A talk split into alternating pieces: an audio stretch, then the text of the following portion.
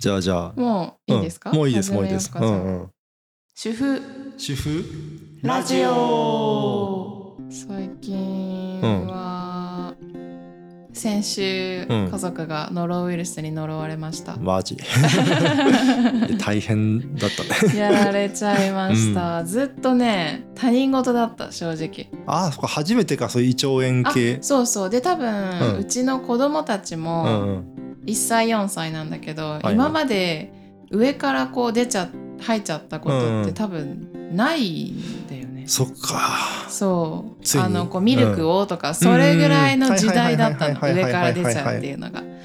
だからもう私にとってももうめっちゃあたふたしちゃって。いやそうだよね。おっとっとおっとえどうするんだっけ？みたいな、うん。なんかあのキッチンハイターなんか使うんだっけ？みたいな。ところから始まっちゃって、うん。そう本当にねやっぱまあもちろんだけどいきなり来るから、うん。そうなんだよね。何もこうねもちろん心の準備もなければ、まあ、心の準備というか、あのー週末にうんうん。私の妹家族と遊んでたの一日、うんでその翌日に妹家族が全員 症状出て「え本当大丈夫?」なんて言ってて、でまあうちはみんなもう夜ご飯も食べたしまあお腹痛いって訴えてる人もいないし大丈夫そうかなって言ってたんだけど、うんうんうんで翌日「おはよう」って言って子供の部屋の扉開けたら、下の子がうんゲロゲロってしてて。あれー始まったかなと。う思ってん。でそっからまあ戦いが始まったんですが、はい。で妹あと下の子うん。夫うんでこのタイミングで上の子はノロではなくて、うん。普通の風邪をひいてきたと、うん。あマジかと思って。でノロプラ うん。プラス風邪が家の中にあり、うん。で私はまあ何も症状出なくてあうん。なんかやっぱ母は強しなのかなって思ってたんだけど。で全員まあ土曜日ぐらいには良くなってて、うんあなんか家族みんなで健康に食べられる朝ごはんっていいねなんて話しながら朝ごはん食べたらちょっとなんか胃のあたりが私気持ち悪くなってきて うん。うわマジかってなって。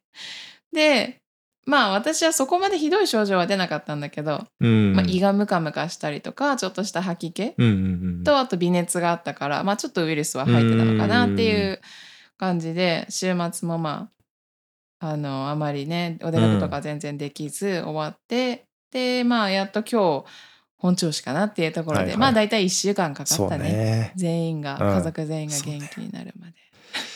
お疲れ様でした。ありがとうございます。でここであのちょっと伝えておきたいことがうん。この「主婦主婦ラジオ」を聞いてくれている方にうん。アドバイスですが ノロウイルス終わった。でうん。最近ノロウイルスからあのノロウイルスを乗り越えたうん。私からのアドバイスですが、ノロキラー S を自宅に置いておきましょうっていう。もう買って帰ろうかなノロキラー。S そうノロキラー S 私アマゾンでポチったんだけど うん。症状が発症してからねうん。知らなかったから、うん。あのキッチンハイターとかだとうん。すごく強いんだよね。だからこうシュッシュするスプレーとかを作っても、うん。まあ拭き取らなきゃいけなかったりうん。子供がこう口にするものとかおもちゃとかにはちょっとまあ使いたくないかなっていうところがあって、うん。でもノロキラーは拭き取りなしだしうん。こう口に入れるものにもシュッシュってできるから、うんすごく便利で。でその割にしっかりあのノロウイルスも殺してくれるのでトイレとかにも使えるし、うん。すごく便利だったので。でそれ消臭とかにも使えるからノロウイルスが終わってもあの1本使い切ることは全然できるので、皆様お家に1本置いておきましょう。別にあのあれじゃないよ。あれじゃないよ。あのノロキラーの回し物じゃないよ。全くスポンサーとかついてないから。そうまあ本当にどれどなんかいろんなスプレーあるから、うん。まあ全然そういうのだったらどれでもいいと思うんだけど、そういうね子供なんていうのかな。そうとっさの時強にさすぎなくて、まあねそうそうどこでもシュッあシュできるようなもの。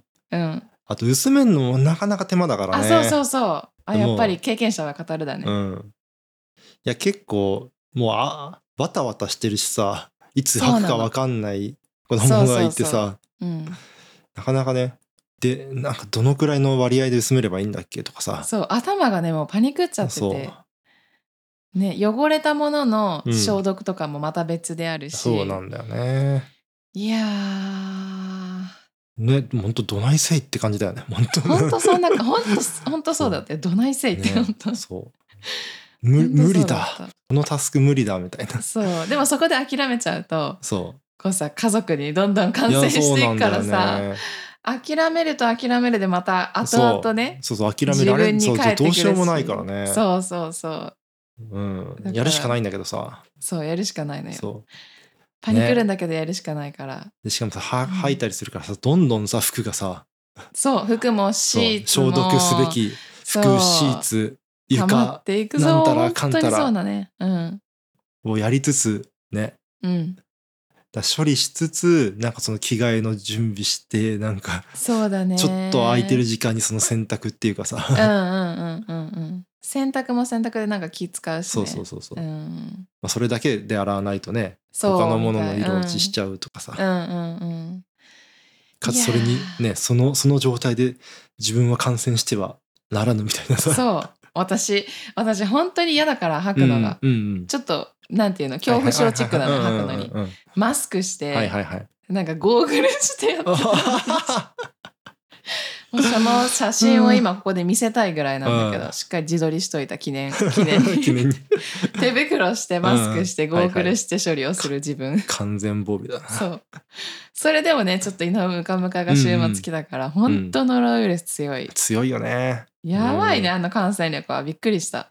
もうノロって分かったの？それなんか。まあそうでしょうって感じだった、まあそうでしょうって感じか。うん。まあ妹家族もそうだったし、はいはいはい検査は特にされなかったけど病院では、でもまあほぼ間違いないでしょうって感じだったね、そうそうまあしてもねうん。あんまり意意味ないっていうか。そうだよね。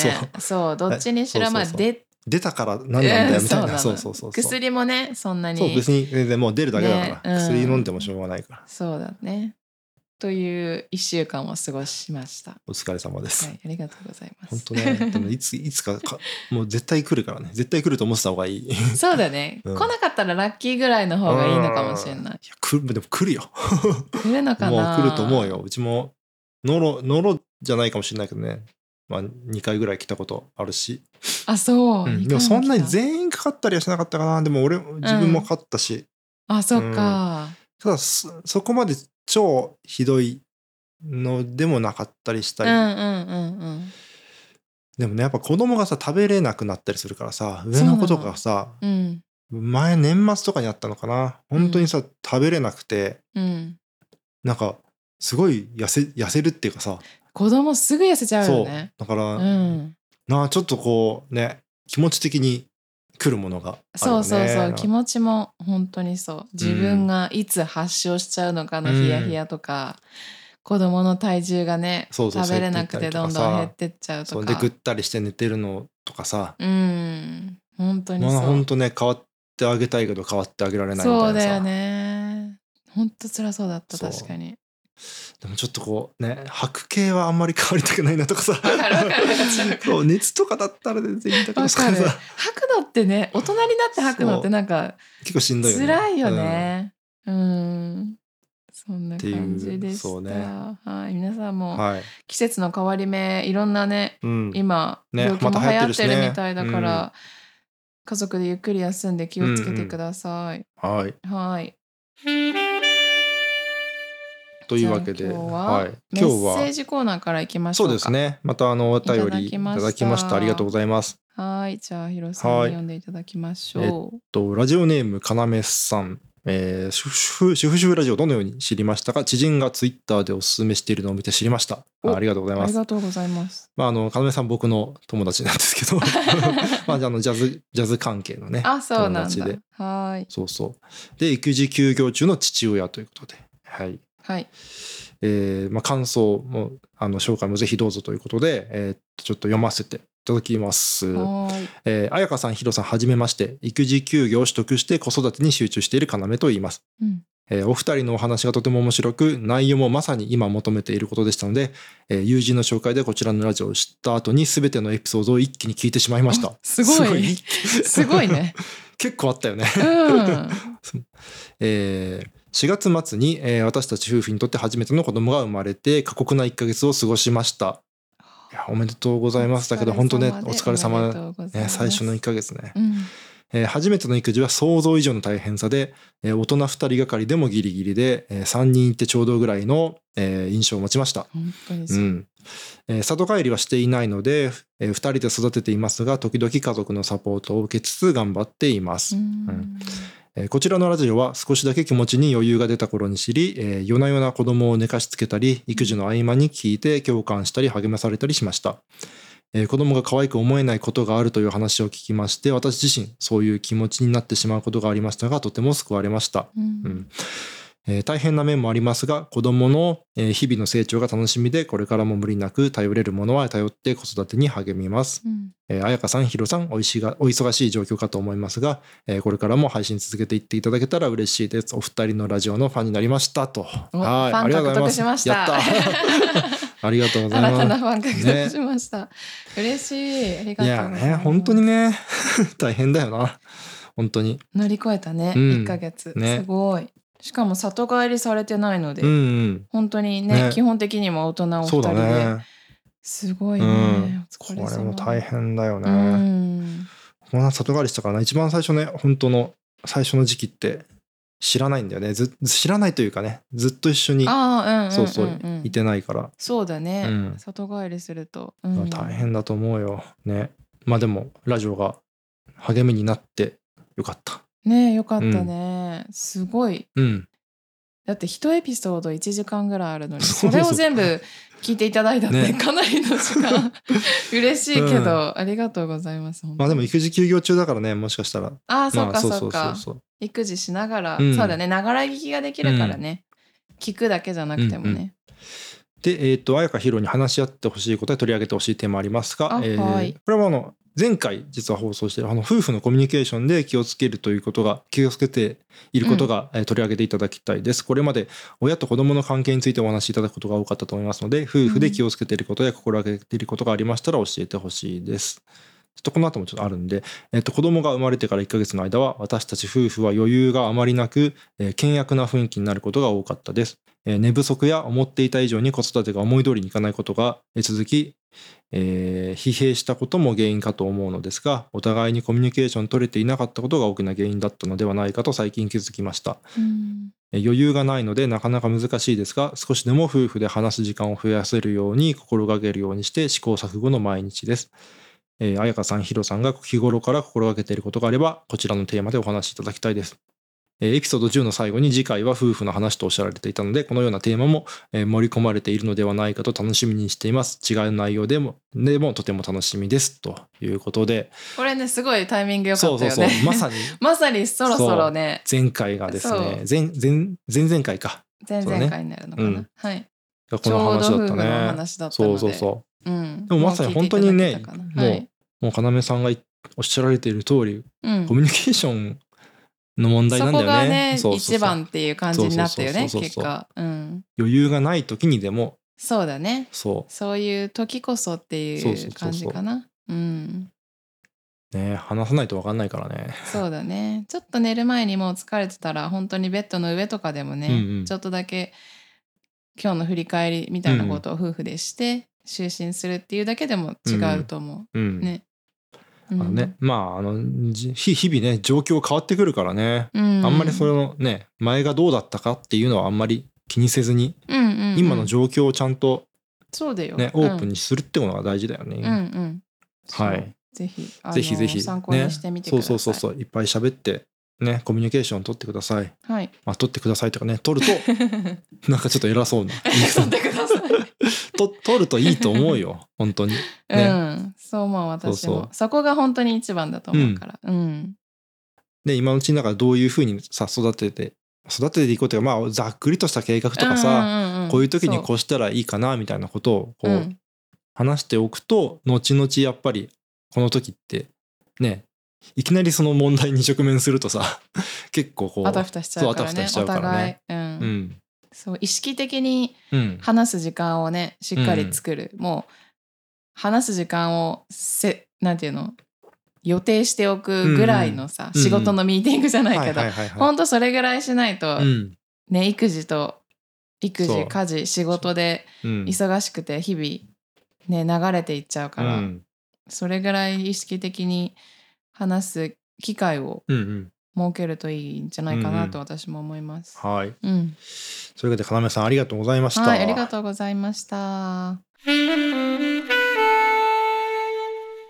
はい、で今日のお題に移りましょう。はい。今日は何について話しましょうか？今日のお題はですね、えー小一の壁についてちょっとはい、話してみようかなと思います。はい、これはヒロさんのそうだね。僕のまあ持ち込みそうそう持ち込みテーマというか、はい。僕の長女が今新小1年生、うんになったので、まさにこの今この壁に直面してうん、おおって思ったからちょっとねなんだ。なんか話してみたいなと思いました。はい、で小1の壁って、うん。まあ僕も割と最近というか小一になってから知ったの,、まあまあの前からねえーっと聞聞いてはいたかな。やっぱこうあそうなんだ。5歳6歳とかになった時にやっぱそういうのがあるんだよっていうのはあの聞いてたから、うん、まあ、妻からもこうそういうの教えてもらったりとかああそうなんだ。あとなんかあの漫画ウェブ漫画とかでそういうのああはいはいはい。のすごい分かりやすくやってるのがあってそういうの見てたりしてて、うーん、でまあ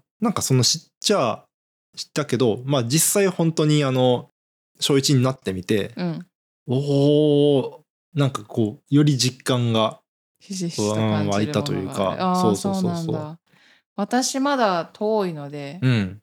全然この言葉を聞いたことがなくて初めてヒロさんからうんうん。この間聞いて、あそんな言葉があるんだっていうのを知りました。うん。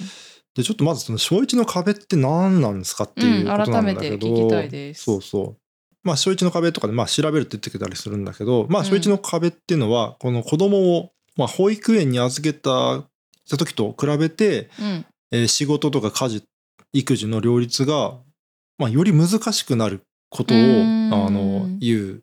のがまあ小。1の壁。はい、で、まあ、保育園ねやっぱこう預けられない問題とかさあのやっぱ前あーってさそう。そうそうそうそう、預けられない仕事ができないなと思ってさ。うん、で保育園に預けてよし OK で,、うん。ではそのまま小1に行ったらそのまま順調にいくかと思いきや、うんうんうん。小学校に入ると実はそれでそれはそれでもっとまた難しくなるってまた壁がねそうが出てくるっていうのがあって。なんかこうイメージ的にはさ、うん。まあ、よあのし保育園幼稚園の頃はまだすごく子供に手がかかるけど、うん。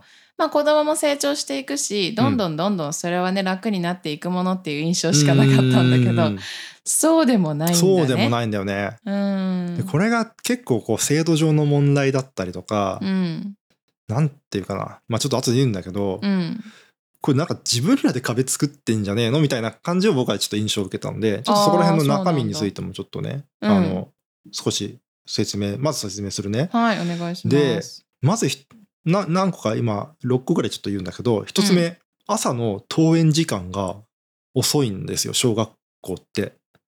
でなんどういうことかっていうと保育園って結構早く預けられるんだよね。7時と早いとさあーそっ7時とかさまあ、あの園によってはもっと早く預けられたりとかするんだよね、そのやっぱが仕事によってさ早く行かなきゃいけない仕事ってあるから。だよね。うんうんうん。なんだけど小学校は8時に門が開くことが多いので言われてみればそう。だね。だ今まではさ7時とかに出てさ例えば7時15分に預けてうん。があの会社に行っていましたっていう人がうん、8時にならないと開かないからその間どうすんの？ってなるんだよね。確かに。じゃあ小1の子供そのまま一人で行ってってなるのかそれとももう出社の時間を遅らせるのかでも遅らせられないってなるとそうだよね。仕事を通変え勤のなきゃいけないとか時間とかも含めると割と7時半とかにもう家出なきゃいけない人って結構多いよね。多いよねうん、えじゃあどうすんの？みたいな。うん。なるまあ、例えばね、まあ、それで、うんうん。まあ、いろんなことしなきゃいけなかったり。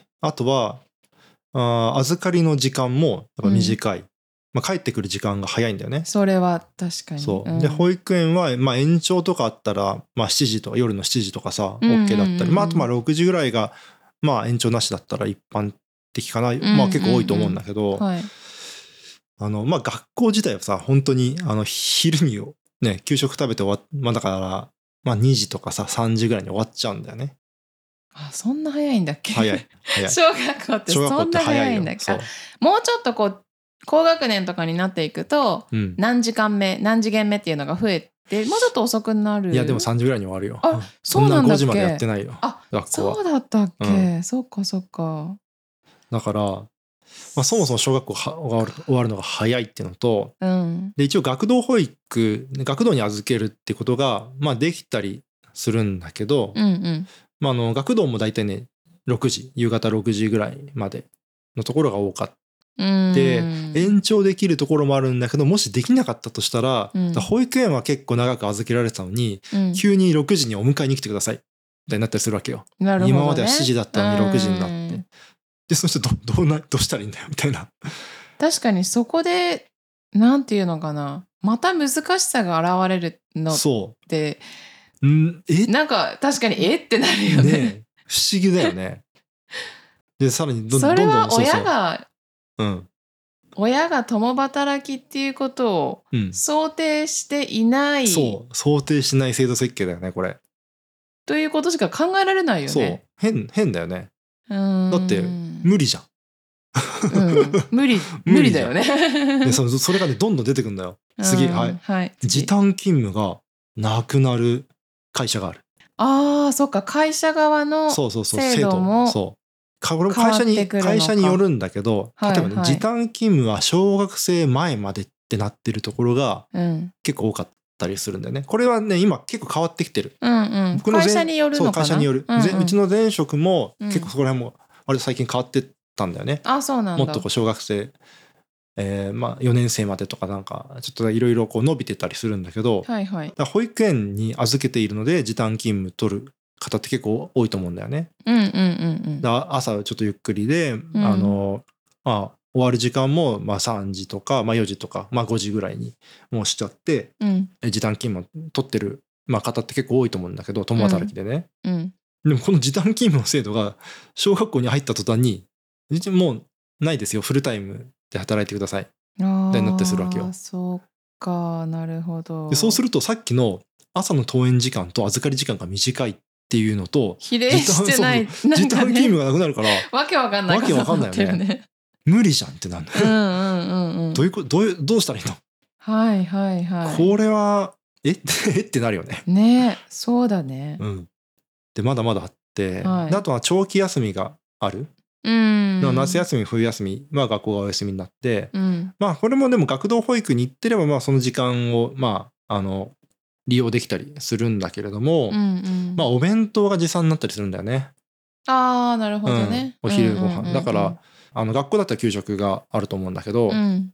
長期休みだからもう20日間全部お弁当とかさ、はいはいはいはい。保育園だとなかなかそういうのなかったんだけど、うん。あの急にお弁当の負担が増える。うん。それもなか結構大変じゃん朝作ってさ。そうだね。それだけでも結構な負担なんだけど、まあ、そういうことが起こってくる、うんうん。あとはあの子どもの学校生活のフォロー。はい。行事とかかな？いやもう日々持ち物とか宿題とか、あーそっそう。だかかなるほど。ら保育園より子供がやることが多いんだよ。宿題も出てくるしね。そうだね。なんだけど一番最初ってうん。やっぱりちょっとフォローしてあげる必要がやっぱあるんだよね。ね。うんうんその持ち物プリントみたいなのとかさもちろんあの渡されたりするんだけどそれ子供が見るかとかさ。うんうん。で親がやっぱりちょっとチェックしてうん。今持ってるとかさ確認しなる必要がやっぱちょっと出てくるんだよね。はいはいはい。でそうするともう保育園だともうさ決まった服とかさそういうのがうん。もうあってさ、うん。とりあえずそれだけ入れてもう連れてけばよかったんだけど、なるほどね。もう日々のチェックというか、まあ、準備的なフォローみたいなね学校生活のフォローがうん。増えるんだよ。もうそれだけでも結構そこは大変。確かに予想できない人多そうだね。うん、でしかも結構いろんなさプリントとかさ、うん。もう渡されるんだけどさ、うん。まあ、ちゃんとそれを見ないとでそれもど結構読み解くのにさなんだろうちょっと大変だったりするんだよね。それ学校にもよるんだけど、うんうんうん。これどういどういうこととかさ、はいはい、はい、分かりづらいプリントだったりとか、うんうん、えこの急にこんなことあんの？みたいなあのとか。あいついつまでにこれ持ってきてくださいみたいなのとかかなそうそうそうそう。うんとか、はい。まあ、最初の方はよくあるけどあの名前を書くとかね。クレヨンにクレヨン一本に書くやつね。一個一個にね。そうそう。うん。とか。まあそういうのが結構多くなる。なるほど。であとはもうその学童に入れない問題もある。その学童最後の頼みの綱であるそうそうそうそう学童保育学童に入れがないと、そうなのよ。これもまあ、保育園入れない問題と同じで、まあ、あの低学年の方が優先にん多分なることが多いんだよね。1年生2年生。ああそっかだからそっか。うんうんうちの行ってるところもうん。うんあのねまあその子供の多多さによるんだけど、うん。その地区のね。そうそうそうそう、でも4年生とか入れてないんだよね。あそうなんだ。だから3年生ぐらいまでしか入れない可能性がある。キャパ的にもそうキャパ的に、ん。そうそうそうそう。全員取ってたらもうねちっちゃい子が入れないからってことだよね。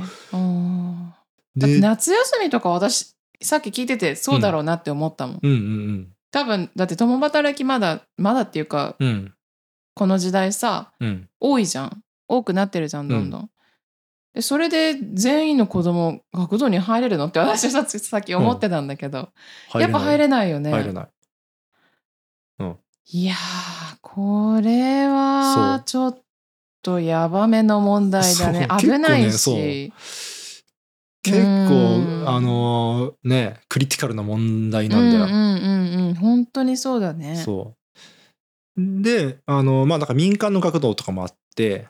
ああなるほど。そうそうそうまあだからまあ保育園と同じだよね。だからそのいわゆる認可み認可保育園に入れなかったら、うん。あの認可外の保育園に預けるみたいなあーがあったりするんだけど。なんか街歩いてるとたまに見るやつとかかな、うんなんかアフタースクールみたいな。そうそうそうアフタースクールみたいなのとかね、うんうんあるんだけど。やっぱり、あのうん。うんなんですかなあの公共の、まあ、学童保育よりもやっぱ値段はすごくあやっぱ上がそうなんだ。上がっちゃうし、うんうんえーうん、かなり違うのそこって。知ってる？どれぐらい？まあでも、まあ、倍以上違うよね、まあ、あの学童保育って結構あの、まあ、行政がやってるものは結構安いから。あそんな違うんだ、で多分あれでしょ？きっとあのなんて言うんだろう。プラスのさ、うん。例えば英語がさ学べるとか、うんそういうオプションもついてきてもっと上がるっていうのも多いよねもうあると思う。それも、まあ、それも塾本当プラスアフタースクールみたいな。そうそうん。で本当にまあピンキリというかさどういう形態かにもよるから、うんうんうん。まあそういう本当に教育がしっかりしてるところだともうどんどん値段は上がってくるし、うんうんうんうん。まあまあ塾みたいなもんだよね。そうだね。うん。うん。うわーそうなんだ。そうそうそう。すごい問題だらけだ。問題だらけなんだよ。これは確かうん。に実際なってみないとうん。わかんないかも、うん。ここまでさ例えばそのプリントを読み解くのが難しいとかはさ、すごいわかる言ってることが、うん。でも実際そのさ日々の状況に陥ってみないとうん。本当にわかんないことだよね。そう。だからさこう保育園なんか入れてやっと入れれたって思って例えばさ、うん。23年過ぎるじゃん。うん、でそろそろ小学生が見えてきた時にあれってなるわけよ。やべえ。あーどうすんだこれ。みたいな。特に最初に挙げたさ登園時間の話とか、うん。あの預かり時間が短くなるとか時短勤務がなくなるみたいなのってうん。本当にどうしどうしたらいいか。そうだよね。うん。まあ、ちょっとさフォローが大変みたいのは、まあ、負担が増えるっていうまあ、ね頑張ればそうできないことは大変なんだけどできないことはないんだけど、もう時間のものについてはもうちょっとどうしよそうだよね。うもうないことが起こっちゃうじゃん。うん。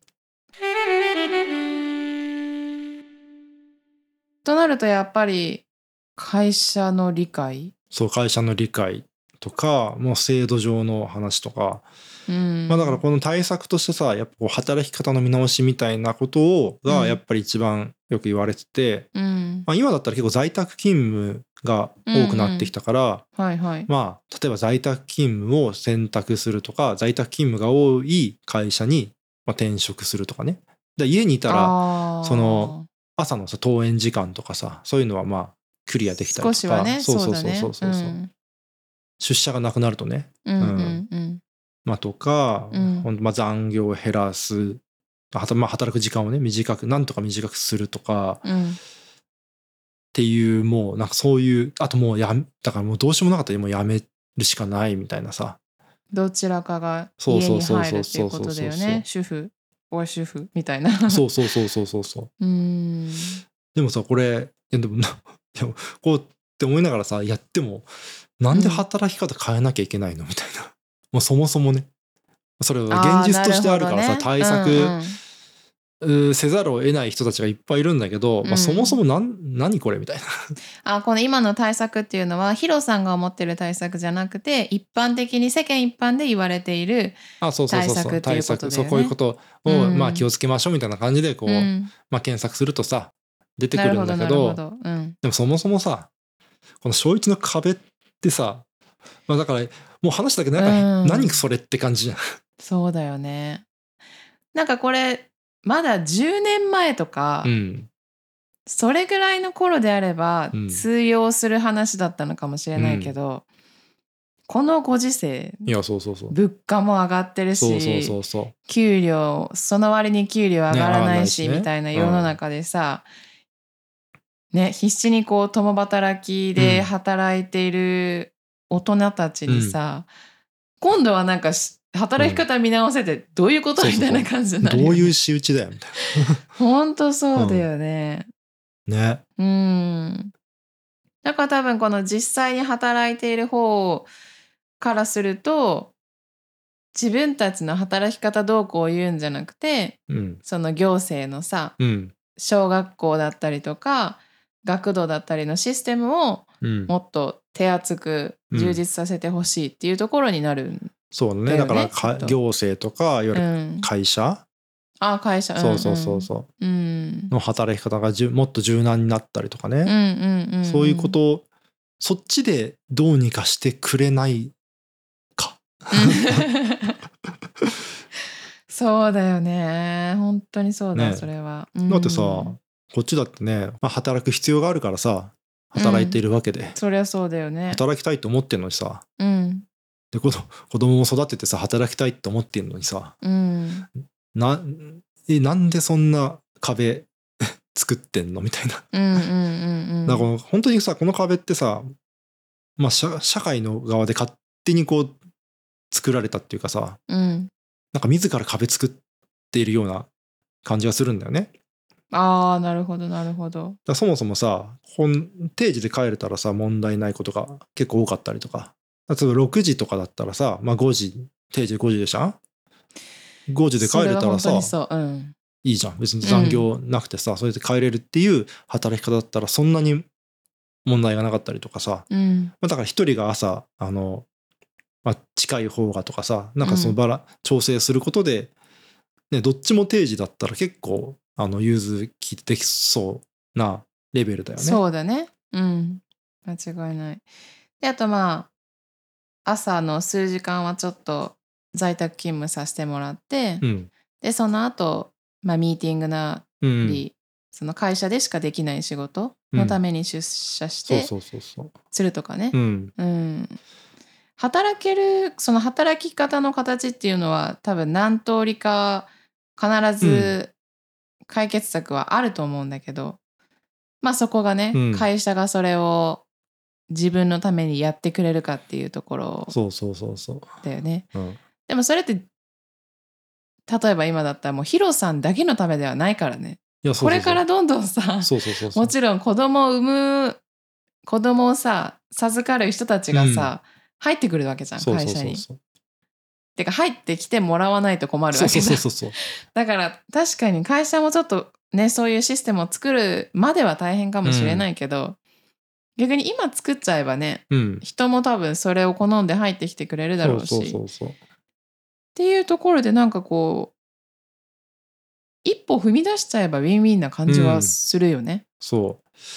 でもねなかなかまだそのアップデートみたいのがまあや,、うん。やれてるところはやれてるけどやっぱりこう変わらないところってのもやっぱりまだまだこんだけこんだけ共働き世代が増えてるのにややっぱり変わらない変わってないところが結構あるっていうのがうん、まあ社会的な問題としてあるよね。っていうん。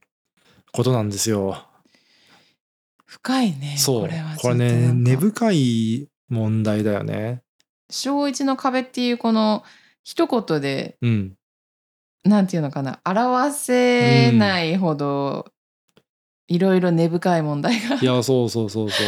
あるんだね。そう。で別にそのうん。ね会社側だけのまあ問題とかさ行政だけのも問題でもまあもちろんなくてさ。うん。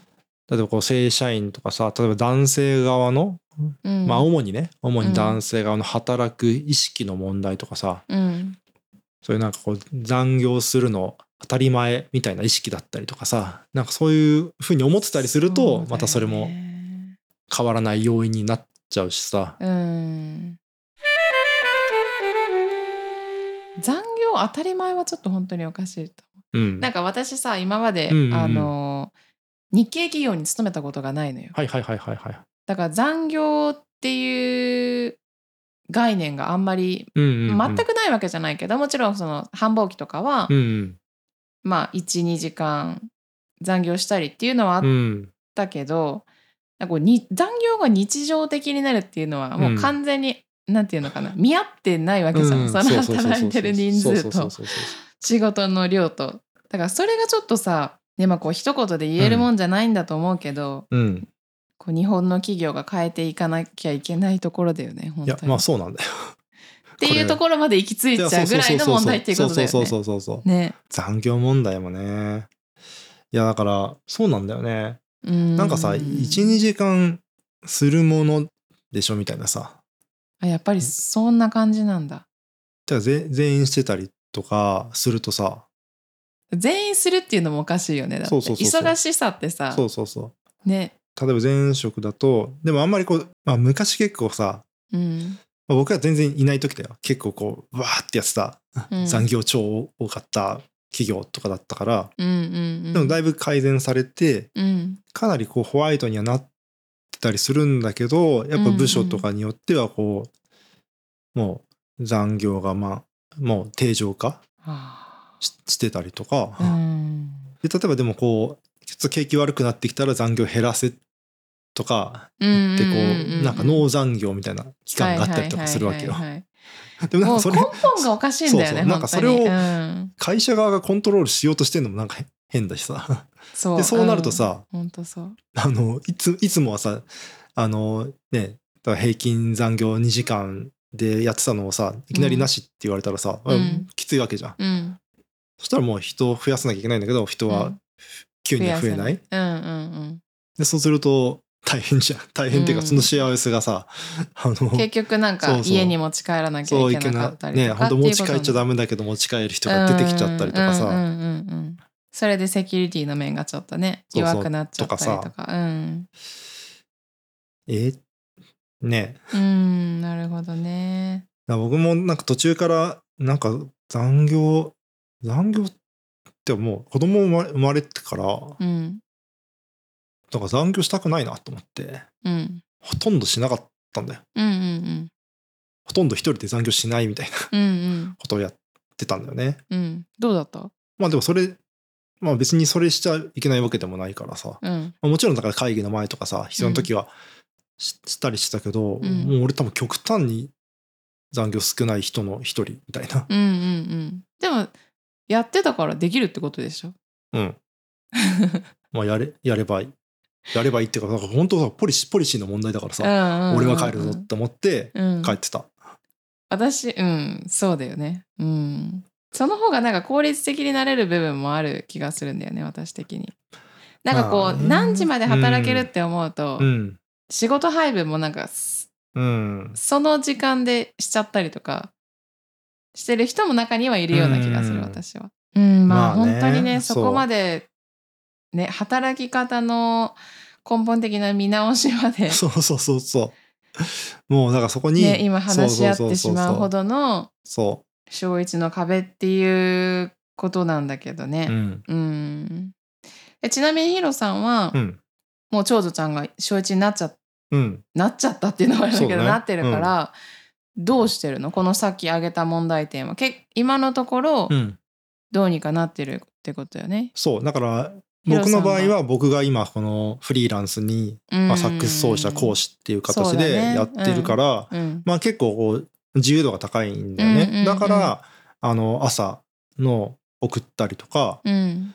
まあ預かり時間についてはもともと6時にお迎えてたから、まあそれはもうそのまま継続してる。っていうのがあってまあ、うん。そこまでなんだろうクリティカルな問題ではないというか、うん。なんとかなってるんだけど。そうだね。ヒロさんの働き方が今フリーランスでうん、あるから、そうそうそうそうそう。うん。両立、小一と両立できているってこそうそうとだよね。そうそううん。だけどやっぱりこう今まではさ同じ保育園に行ってたんだけどただ小学校と保育園別々のとこにあ朝行かなきゃいけないから。朝の送りの時間とか。そうそう朝の送りの時間とかやっぱりそう。もうちょっと時間かかるようになる。うん。うん朝はこう、まあ、その息子、まあ、保育園の息子をあの電動自動車の後ろに乗せて、うんまあ、娘と、まあ、小学校の途中か門の前まで一緒に行って、うんバイバイってしてからそのまま自転車で保育園に行くみたいな。そうだよね。うん。で帰りは息子を保育園で迎えてから学童に行って、うん娘をピックアップピックアップっていうかね、うん。えーお迎えして帰るっていううん。まあ比較的さ家からほ学童が近いからさそんなに、まあ、めちゃめちゃ大変じゃないんだけど、んうんまあそれでもまあねまあそれだけでもやっぱね15分とか20分とかさ結構時間使うよそれ。そうそううん。日々日々ね毎日それがそうだよね。かかるしさうん。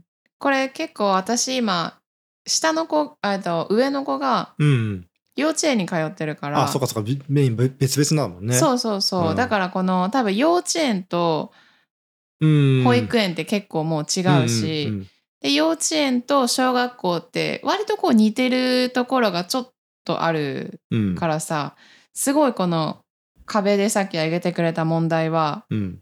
結構感じてたものがあるかも、うんうんうんうん。私も。それこそ私が今私もフリーランスだかうらん。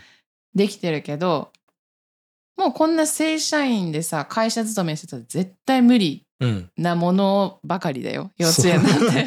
そう。だよね。だからそれがそさみんなそう子供が通らなければいけないうん。道なわけじゃ。うんんうんうん。幼稚園は避けられるとしてもさ、うん保育園行けばいいし、でも小学校ってみんなが通られなければいけない道の中でうん。この問題が出てくるのはおかしいと思う私も。うんそうなのよ。うーん。で学童がまああれば、まあ、大変な中でもさ、うん。お迎えはどうにかなるとしてもでも学童も入れなかったらいやもうどうしいるんだろう？ね。本当にそれこそもう会社にこっちからすごくお願いするうん。かもうひどい場合だったら退職するとかしかないんだよねきっと。あとまあ難しいけどね。小学校3年生とか4年生になったらいわゆるこうまあ鍵っ子みたいな自分でこう帰ってきて、あー、まあ俺そうだったから。ね、あそっうん。か。俺両親共働きで学童行っててでも3年生までだったから、うん、4年生以降はもう自分で、ああそっかそっまあ、か。3年生の時もうん。あの多分学童終わった後普通に家一人で家帰ってうん、鍵開けて家に入ってたからね、ああそっかそっか、それでなんかこうやっぱ時代の流れもまああってそうそうそうそさう。じゃあいそれ30年前だからさじゃあ今それがまあどこまで、まあ、や別にもちろんやってる人もいるし、まあうんうんうん。うんね、4年生ぐらいだったら結構もう本当にうん。自分でさできる子もいっぱいいると思うんだけど、うん。いつ頃になったらこれって安全って思えるんだろう。なんかこう、うん。私まだ子供がちっちゃいからさ、うんうん。全然そんなの想像できないんだけど、うん自分で帰って自分で歩いて帰ってきてとかっていうの想像できないけど、やっぱり34年生になると割と安心できる感じになるのかな？まあところが多いと思うけど、うん。まあそれは本当にでもこのねその人の感覚にもよるじゃん？そうだね。まあ子供にもよるよね。そうそう。しっかりしたこと。をそうそう。例えばさ、うん。アメリカだったら無理じゃん、そう絶対自分で帰ってください。無理だよね無理じゃん。まあ、絶対ないじゃん、そうだね、うん。本当に。まあ日本はき、まあ、その治安的にはそれと比べるとさ、うん。まあ全然、まあ、安心ではあるけれどもやっぱりこう、まあ、変な人が歩いているとかさそういう問題もあるわけだよね。うんうん。そうだよね。だからアメリカ人の夫に言わせてみれば、うん子供をこれランドセル背負ったさ、うん小学生が一人で道を歩いてる光景を見るのがもう衝撃的すぎてそうだろうね。そう小学校卒業までは車でおむ送り迎えするって言ってた、うん。ね。そう確かにねね。小1の子がちょっとねうん。都内だとよくあるけどうん。一、人であ、そうね、電車乗ったりとかね。そうそうしてると確かに私もちょっとヒヤッとするけどね。うん。うん、でも政府が今ここうん20そうね年だっけ？うん。ここ23年？うん？何年だっけ？ここ何年かは、うん。あの少子化を変えるチャンスうん。だから、そういう政策を見直して、うん新しい政策を昨日かな？発表したね発表したところだよね。だからまあそれが毎回ちょっとずれてるんだけどそう。そういうなんかねほんとそこをこうん。うなんだろう今現現在子育てうん。してる親のね気持ちをうん。汲み取ったうん。政策を出していただきたいと心から、すね。本当にそこはね。とともに本当さ、ううんん、そう。全く足りん。そうだよね。全く足りないよ。あの一時的なさそういう一時金とかの問題じゃないんだよね。そうそうそうそうんもうそれこそアフタースクールにうん毎日通えるような、うん。あの月々の一時金みたいなのうんをもらうもらわない限り、うん何もこう意味をなさないんだよね正直。そうそう。あとさ、お金があってもさ、うん預けるところがなかったらさ、預けられないうんうんうんわけじゃん？民間のところ。まあもまあもちろんねあったりするからさそういう補助が出るとかでもいいかもしれないんだけど、うんでも根本的にやっぱりこう子育てが当たり前？共働きで子育てするのが当たり前な状況に対してやっぱ社会行政とかさ、その社会の側があまりにもフィットしてないっていう、うんうんもうなんかギャップがすごいよねこのそうだね。うん。いや、ねこれは大きな問題ですね。そうなんですよ。なかなかだからね、まあすあの解決策みたいなさ、うん。うんそのあな ないないっていうかさそうすこぐさまねこでね、パッて言えるもののでもないそうけど。根本的に解決するのがさそんなすぐにはできないうん問題なんだけど、うん、でもここでこれを今聞いてる方がいたら、そうそう。まあ、自分のねそうそう。娘息子が小学校になった時にどうするかっていうことをそうそうそうそう。少しでもねちょっと考えてみるうん。きっかけになればなとそうそうそう、ね。思うよね。でそれがさ行政の自分の地域の行政がどういう働きかけをしているのかとかさ国がどういうふうな。政策やってるのかとかさ、まあそういうのもちょっとこう、まあ、自分のこととしてこう考えるきっかけになったらいいなと、はい。うん。思いますね。ね。心から。はい。まあ受け身でも変わらないからね、うん、やっぱりこう問題意識を持ってまあなんかアクションを起こさないとやっぱり変わってこないからね。そうだね本当に。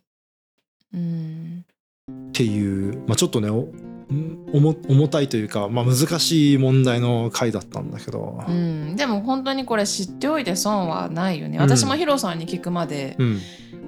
ここまで詳細に考えたことはなかったし考えれないからさ、うん。まだうんね。そうだね。そう。まだネットでこう調べるにも調べる理由がなかったから、まだまあでももう年中だからまあそろそろなのかもしれないけどそうそうそうそう今これいろんな問題を聞いて本当にそう知れてありがたいなってそうそう。思いました。急にね縫って壁がでっけえ壁が出てくるんだよ。そうだね。